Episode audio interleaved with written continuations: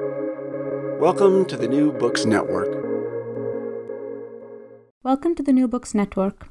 My name is Aparna Gopalan, and today I had the pleasure of speaking with Professor Ravinder Kaur about her new book, Brand New Nation Capitalist Dreams and Nationalist Designs in 21st Century India. This book came out with Stanford University Press in 2020. It is a 21st century common sense that India is an emerging economy. But how did this common sense emerge? How did India's global image shift from that of a poverty infested third world country to that of a frontier of boundless economic opportunity? In this nimbly researched and lucidly narrated book, Professor Kaur tracks the over two decades of mega publicity campaigns which have gone into producing brand India as a desirable commodity for global investors. What can government and corporate sponsored media campaigns like India Shining in 2004 and Lead India in 2009 tell us about the resounding success of the post 2014 Achhe Din or Good Days campaign that we are still living with today? How do cultural nationalism and capitalist growth together produce images of a modern India which is nevertheless rooted in Hindu antiquity? how does the figure of the Aam Aadmi or the common man and the 2011 anti corruption campaign that this figure became associated with become yet another locus from which entrepreneurship and free markets can once again be championed? We talked, talked about all this and more in our conversation. Please give it a listen, and I hope you enjoy it. Professor Kaur, welcome to the program. We're so happy to have you here. Thank you. Um, so, to begin with, we would like to uh, ask you about your background. What brought you to the academic study of modern South Asia in general and of India's 21st century image making campaigns in particular? Uh, thank you so much, Aparna. Uh, I think I'll begin by saying that my background is in history, and from history, I moved into international politics. And this is happening both at Delhi University and JNU. So, with this interdisciplinary background, uh, I think I have been able to uh, formulate my research questions, which are very interdisciplinary in nature. And much of the methodology that I've been using is very ethnographic. And uh, the study of 21st century, I think, is uh, this is a moment of transformation in uh, post colonial India's history. And often it is disciplines of sociology and anthropology uh, that would more focus on the present, whereas historians don't uh, so much focus uh, on this present era. But what I found was that if we were to write the history of this transformation, that would necessarily mean uh, building bridges across disciplines and methodologies. So, this is what I think. Um, I, am not sure I would have been able to even conceive such uh, a project, which is um, a historical ethnography, uh, if I did not have this interdisciplinary background. Great. Um, yeah, that the interdisciplinarity of your work definitely comes through throughout um, throughout the book and the arguments you're able to make in it. Um, so, to just begin to give our listeners a bit more of um, a sense of what the book covers, um, the book opens with your observations from the World Economic Forum in Davos, um, where you found yourself surrounded by images and invocations of brand India. Um, what is brand India in these global investment contexts, and um, how does it emerge? Why does it emerge? And um, in what sense is it is it a nation branding project? So, of course, my journey to Davos, where the book begins, it does not begin there. The book begins in Delhi, or let's put it this way it begins in transnational spaces where you are both in India and outside it, that you watch some transformation, some change taking place uh, around the idea that we imagine as India. So, this begins with uh, uh, okay let me explain first what is brand india I'm here speaking specifically also of a government agency called India Brand Equity Foundation, which is uh, a partnership between the Ministry of Commerce and Confederation of Indian Industries, which is uh, a lobby organization for um, uh, the Indian capital. And uh, this India Brand Equity Foundation has its origins in the Indian economic reforms, the 1990s reforms. Um, and it was charged initially to um, sell made in India products abroad. But over a period of, of some years, it changed its focus into branding India itself as an investment destination. And you can see how it has evolved eventually into many different programs, including Make in India, where India is imagined as factory of the world. So this is this is the broader background where um, uh, that we, I'm uh, addressing in this book. But it began with not so much with the actual bureaucratic structures which I ended up exploring, but rather something else, namely imagery or artwork uh, that begin floating around the world about India. And this is uh, many years ago. Um, I, I, distinctly remember it was the 60th anniversary of India's independence. At that time, somehow India's discourse or how India was imagined in the outside world began shifting. It took a dramatic turn uh, that India was being celebrated as this rising nation, emerging power, uh, and so on and so forth.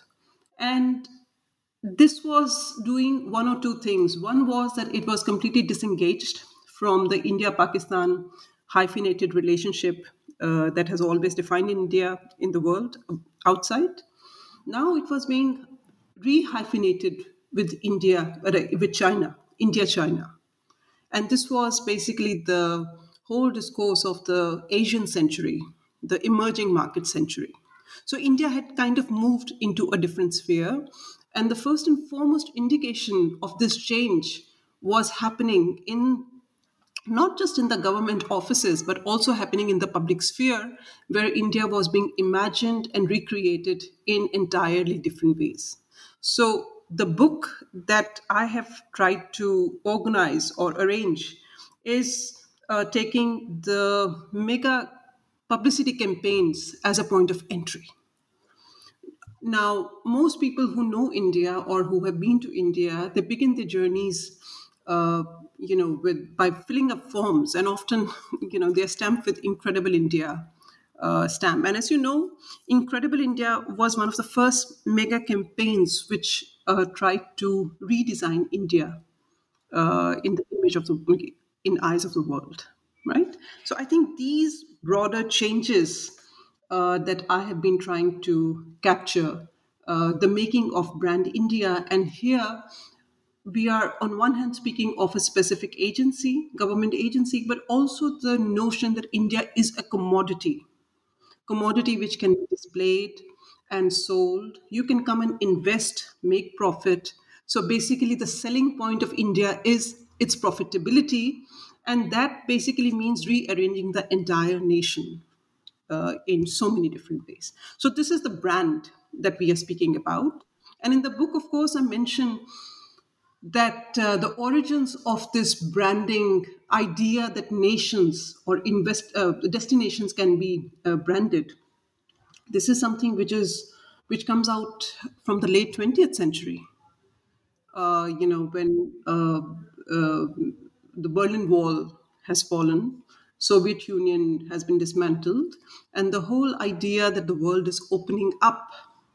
It is in that moment that we can locate that uh, nations are invited to take part to open themselves up, to to open them to private capital, and uh, India actually is one of the prime actors in this game. Uh, uh and it has uh, actually, I would say, it is one of the leading actors uh, in this game. Hmm. One thing that might be really useful to clarify for our listeners is um, an argument that you make very early on in the book, where you talk about how um, post 1991 ref- reform era India is um, in you know common tropes seen as a place where the state is receding or has receded um, has been replaced by um, market actors. And what you're showing is that the branding is not happening outside of the state. It's a state agency that's doing the branding right? Um, hmm. what is that yeah how does that matter i think i think maybe we should begin by the idea of the free market when in India, what I have noticed is, of course, free market is not an Indian idea as such. It's something which happens globally. But what you can see that one of the distinct uh, variations that you see in India is that uh, free market or open market somehow is interpreted as absence of the state. So many times when I would speak to people who are part of this, uh, you know, policy people or advertising branding people, they would all repeat somehow the same um, idea that everything which is happening in India is happening not because of the government, but despite the government, right? So it is uh, somehow like absence of the state uh, was very prominent in these uh, in this discourse. But as you have rightly pointed out, that much of what is taking place uh, is happening through government agencies. So there is this discursive contradiction, which, you know, tension which happens throughout uh, that uh, where uh, on one hand, uh, you know, state is wished away, but on the other hand, it is state which is making this free market happen. The distinction that I was trying to point out to is that, uh, in contrast to many other nation states which have uh, opened up for business, the free market uh, idea, uh, Indian government has actually not invested or distributed uh, the gains of uh, reform, so to say, um, in um, in a useful manner. So basically, even today, you know, we are speaking about the new reforms which have taken place, the Farm Bill, and here, once again, the fact that state has decided not to be an actor, that in itself is seen as a reform. So this, this, this I think this is very, very important because um, in Western Europe or um, you know Euro America, I mean, state still has a role to play, but in this case, uh, somehow the absence of the state, uh, you know, becomes in itself as a way to say that uh, the market has opened up. Hmm.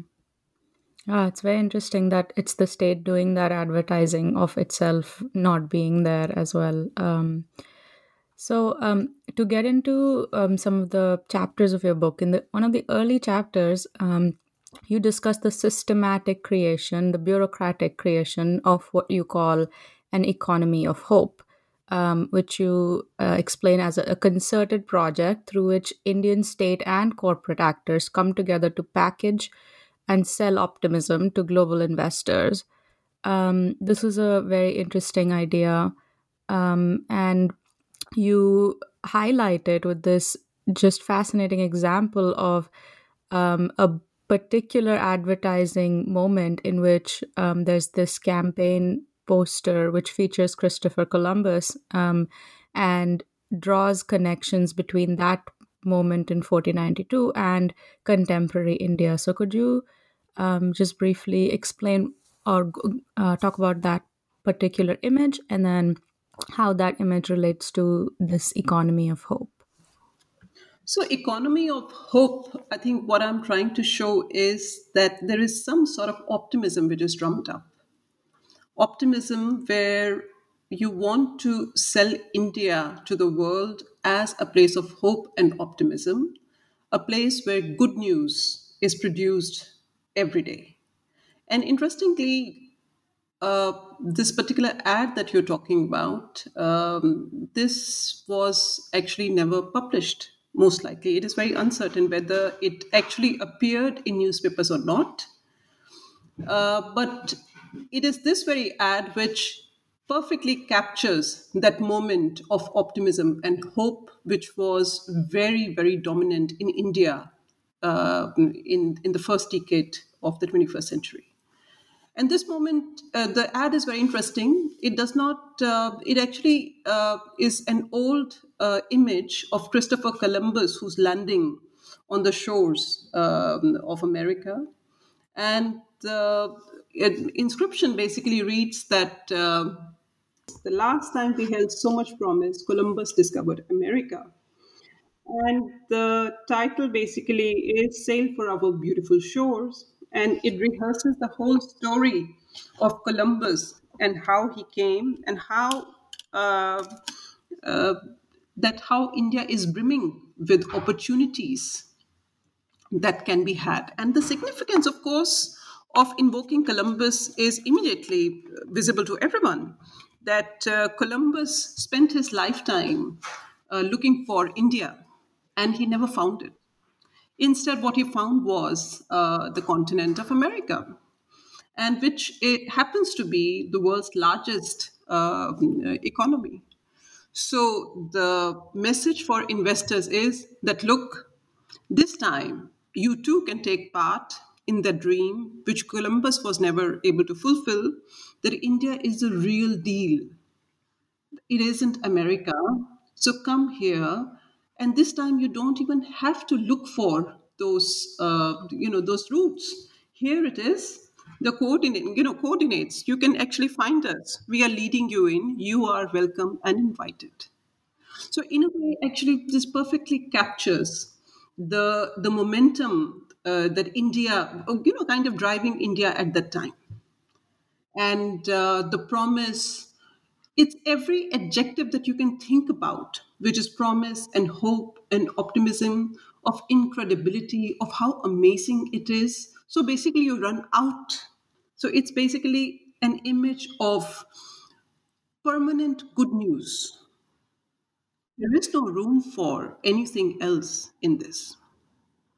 And one of the most visible examples we have had of this um, advertising of permanent good news, of course, has been the most recent government's, um, the ruling party's Achhe Din um, campaign or the campaign which um, says, you know, good days are here. That's the slogan, uh, very widely known across India. Um, one of the really important contributions of your work, uh, for me at least, has been to tie that mm, uh, publicity campaign all the way back to the India Shining campaign of 2004. Um, and that's a moment um, which is seen as, or that's a campaign which is seen as having been a complete failure um, when the ruling BJP government back then, once again, um, in the lead up to the 2004 elections, um, you know, use this image of India shining um, and this logo to try to um, basically drum up support and then lost the election. Um, instead of seeing it as a failure, um, the way it's the, the way it's done in the standard assessment, you show how there's actually a deeper and more profound way in which it is a success or it was a success, uh, the India Shining campaign. And now that we're sitting in the moment of Achhe Din, it seems like that is very true. Um, so, could you just briefly describe for our listeners the 2004 India Shining campaign and um, the ways in which it actually was a success despite its overt um, appearance as a failure? I think this is a very good question. Thank you so much um, for mentioning this because this is something, you know, throughout my research, a lot of people have asked me that yeah but what what does this branding really do it's not like that india is you know it has you know become materially different or but i think the more you know another way to look at uh, these things is not in immediate returns that a given action can produce but rather the long term effects uh, it has and in this case, the 2004, uh, 3 and 4, uh, you know, campaigning, both electoral um, and different public campaigns like India Shining, which took place at the time, are tremendously important to remember. As we all remember, they were turned as failures. And uh, it was failure primarily because the government lost elections. But what you could see, uh, not at that time, but a little later, is that how profoundly it changed India. And the change that I'm mentioning here is that uh, India Shining campaign was um, very critical in popularizing or publicizing uh, the good that economic reforms could do to you. And by you, I mean, uh, you know, the way one imagines common man, Aadmi.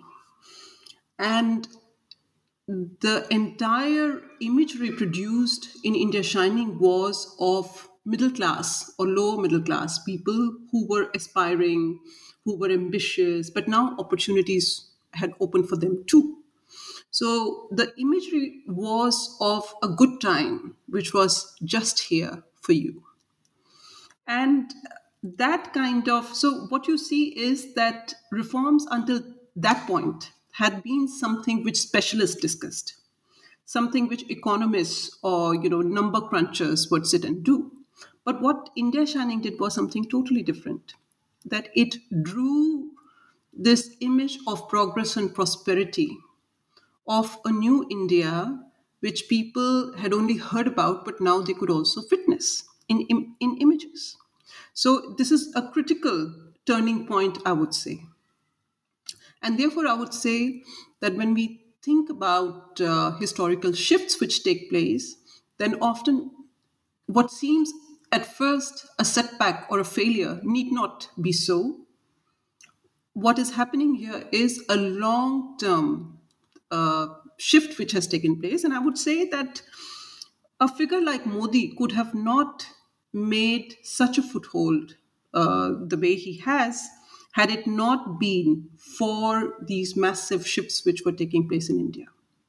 So I would say Modi is a product of the economic reforms um, which started in 1990s.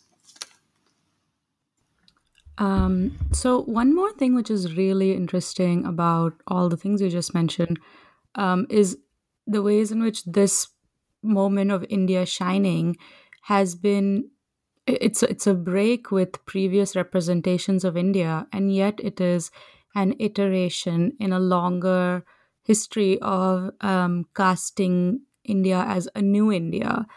Um, so, what is the ways in which uh, what are the ways in which India shining or kind of the post-reform um, advertising of India globally? Um, what are the ways in which that is new, um, and what are the continuities from all the way up to colonial era, as you show? I think new as we learned. I mean, you know, when I began my research um, and I looked into uh, library basis, what the key term New India, I was struck that uh, it already went back to mid 19th century, and which uh, only made my task more difficult because now I also had to look at the origins of this notion of New India. And then I could see that uh, what we thought uh, a term which belonged specifically to 1990s, of course, has a very, very old origin that new continues to appear throughout, you know, this period, colonial and post-colonial period. And of course, each iteration is very different from uh, another. And what began first as uh, association of New India, as uh, uh, you know, like linkages with the social reform movement, for instance, or uh, uh, cleansing the ills in the colony, or later on to identify with once again the reformist thought or planning for an independent India or later on, uh, when India became independent, it was indeed hailed as a new India. So at each moment, we are looking at different uh, ideas being uh, aligned with this notion of the new. Here in 1990s, it becomes New India, something which is uh, particularly connected with economic reforms. And in this case, economy for the first time becomes uh, the instrument of renewal, renewing the nation.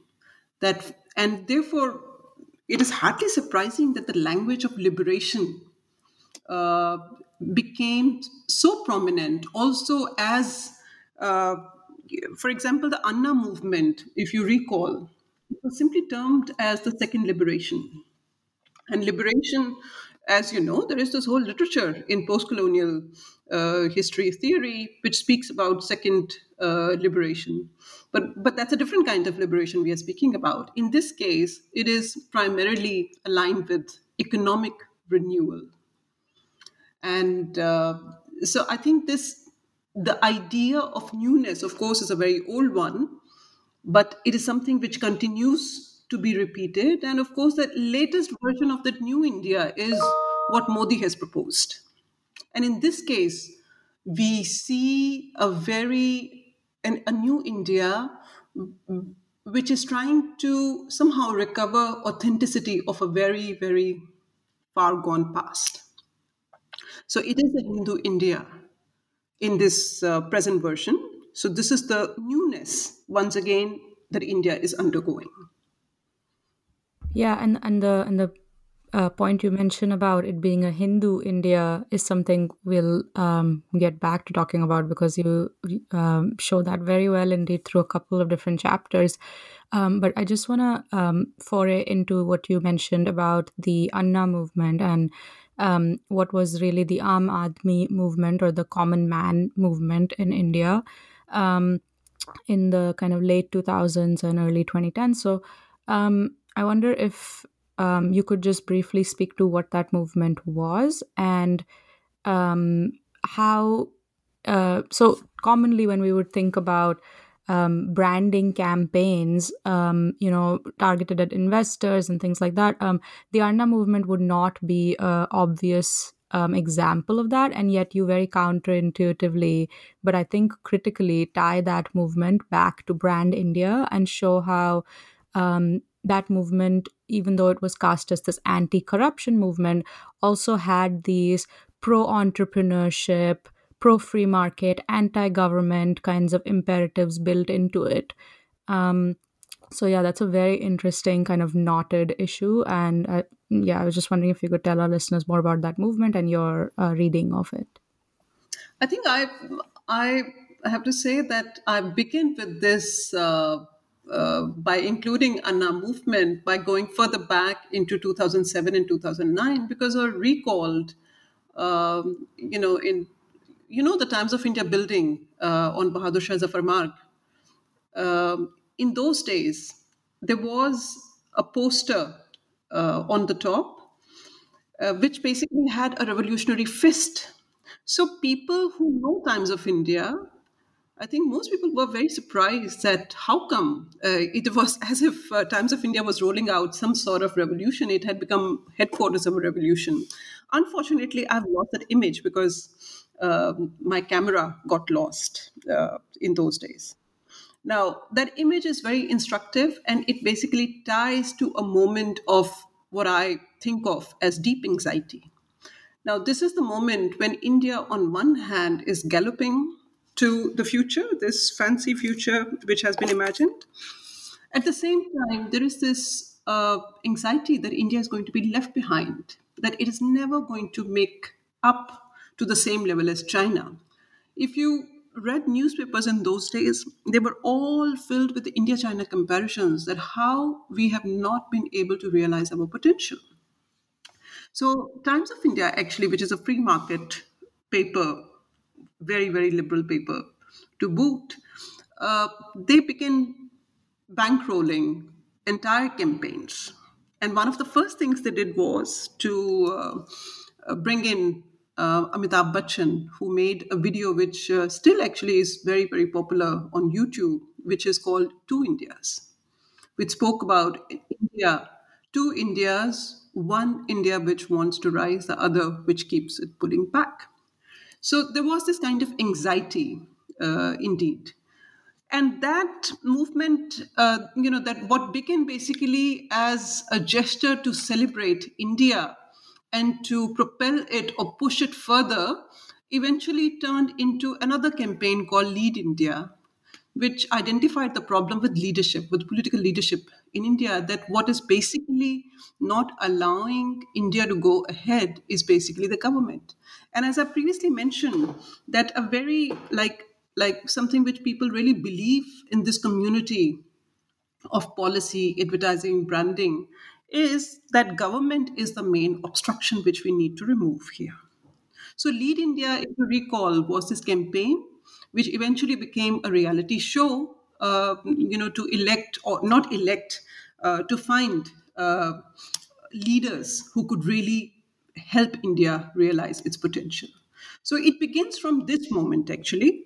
Uh, in those days, I actually was very startled or puzzled because I could not understand that why would a newspaper, a private newspaper, why would they want to invest so much in something which is um, categorized as a social issue? So I called up uh, because I wanted to speak to the editor, uh, someone who used to write these editorials. And uh, when I called the exchange, they put me through to the marketing section. And so I was a little bit puzzled. I said, I'm sorry, but I want to speak to uh, the editorial, you know, the people who write these uh, every day, because this was a consistent campaign which had been started in 2009.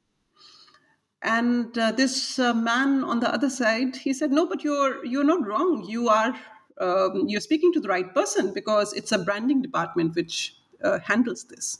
So I think this is what opened up that entire puzzle for me. That uh, the people who are invested, of course, is government, but it is also the private capital and which basically allows us to see the kind of ever shifting dynamic between state and capital.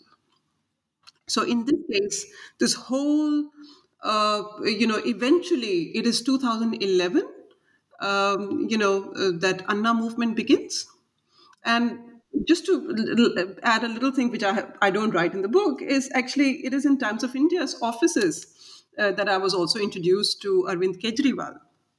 Because he was one of the people who was deeply involved um, in these, uh, you know, Lead India campaigns or different kind of campaigns which were going on, all sponsored by uh, Times of India. So there is a thread here which has been missed out because we look upon what happened during Anna period uh, as something separate, but there is a line here which I'm trying to trace. And no wonder that everyone was speaking the language of liberation, that this is the second liberation.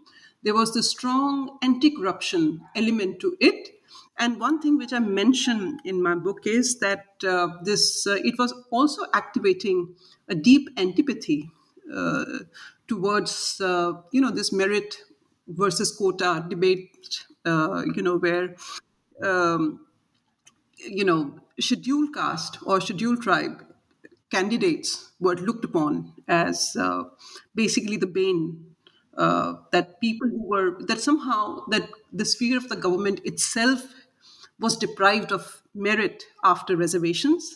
So a government was not, you know, when people mention that uh, government is the barrier, government was not just government. This was also representative of the changing nature of Indian, um, you know, India itself, where uh, people from, like how reservation had actually brought in people from different castes who did not have access to corridors of power.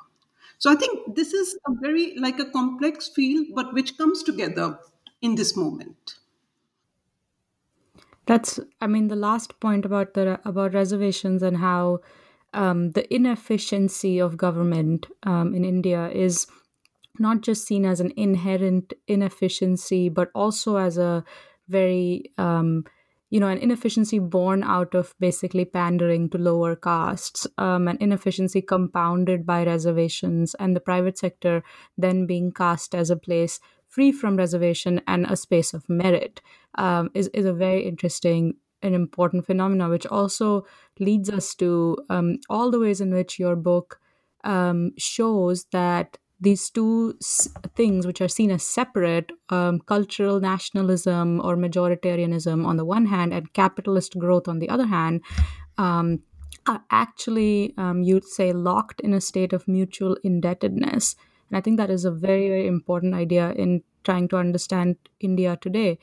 Um, so there's several chapters and several different ways in which you throw, uh, in which you show throughout the book how um, Brand India project uh, Brand India projects this uh, modernity um, that is rooted in a decisively Hindu antiquity.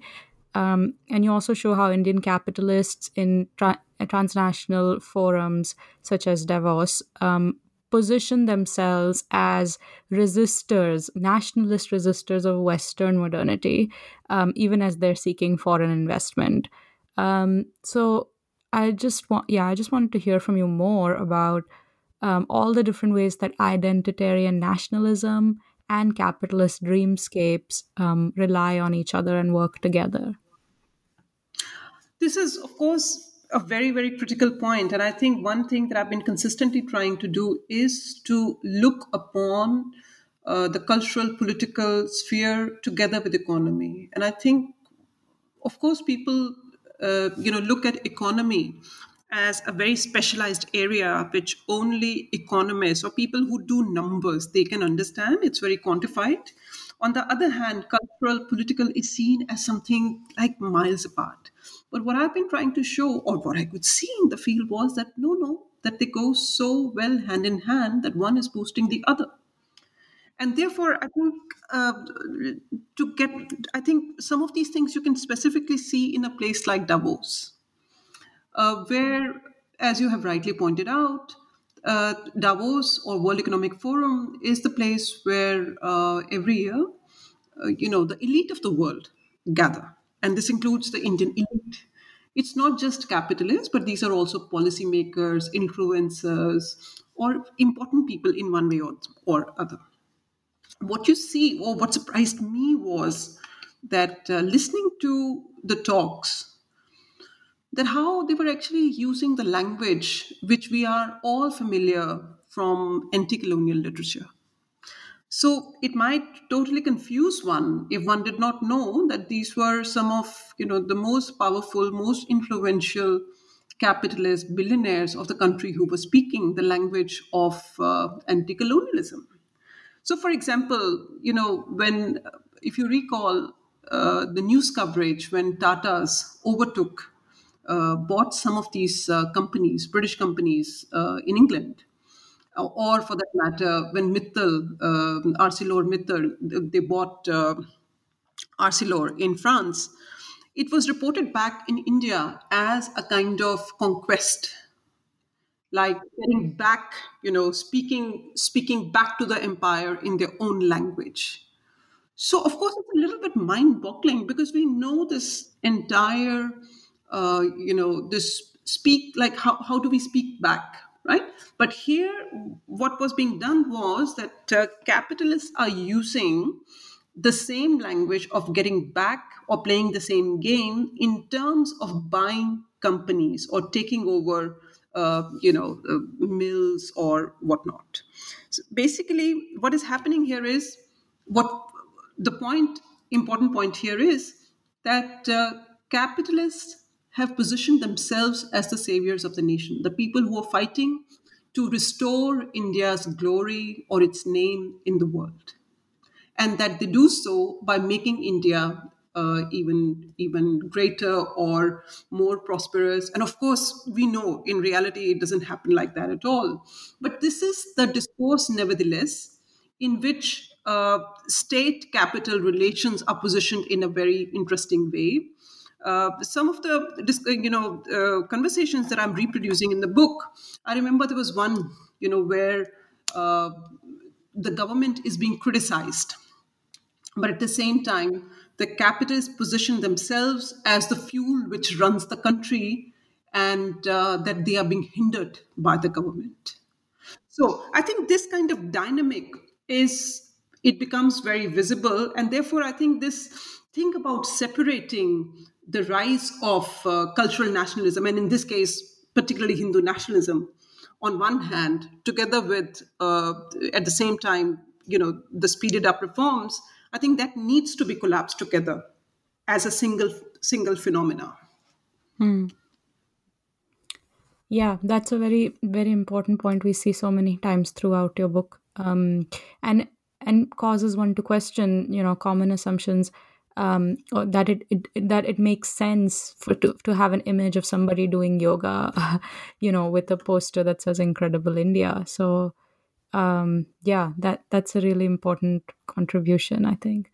Um, so, as we kind of um, wrap up talking about this project, I'm just wondering where are you going next? Um, I know there's a pandemic right now, and lots of people are um, thrown off track. But um, what is it that you planned on working on next, and what is it that you are working on at the moment? So basically, what I'm working on right now is to look at, uh, you know, I'm, like i have set out to write a broader history of the transformations in the third world as, set, as such, or the emerging Asia Africa relations. And I'm looking specifically at countries like India and China and the ways in which they are entangled with other countries in Asia and Africa. So, what I've been doing is to look at the ways in which, um, let's put it this way, that uh, there is this whole discourse uh, that uh, Chinese capital, uh, or for that matter, Indian, Indian capital, is a form of neocolonialism, which is uh, overtaking uh, smaller nations in Asia and Africa. So I, am very interested in trying to find out that uh, what is it which makes these nations to continue to um, receive or actually quote foreign investments, which are not uh, Euro American. So I, I have already done some of the field work, but of course during the pandemic, I'm not able to do all that I, that I had set out to do. But you can see that this notion that that you too can become you too can change your national uh, you know uh, destiny if you become a trade hub. I think a country like sri lanka is especially interesting. It's a small country and uh, you know sitting in indian ocean and the ways in which they imagine themselves i was fascinated with that. And how do you actually juggle with two major powers so in a way so this project is again going into the broader geopolitics economy and actually the ways in which national uh, you know historical wounds are the kind of fuel uh, which continue to drive these economic processes. For instance uh, a country like rwanda uh, which in 1994 saw an entire genocide taking place and genocide has a very, very important role to play, or for that matter, let's say Bangladesh, similarly. Uh, and Sri Lanka has had an entire civil war uh, going on. In a way, capital is seen as something which can be the balm or the healing uh, touch that can help recover the nation. So basically, what I'm doing is to look at the notions of recovery and how it plays into the larger geopolitics in the Indian Ocean region. That sounds absolutely essential. Um, and I really look forward to seeing the project unfold. Um, and I just want to thank you so much for taking the time to come speak with us here about your wonderful book um, and wish you all the best in the future. Thank you. Thank you so much, Aparna.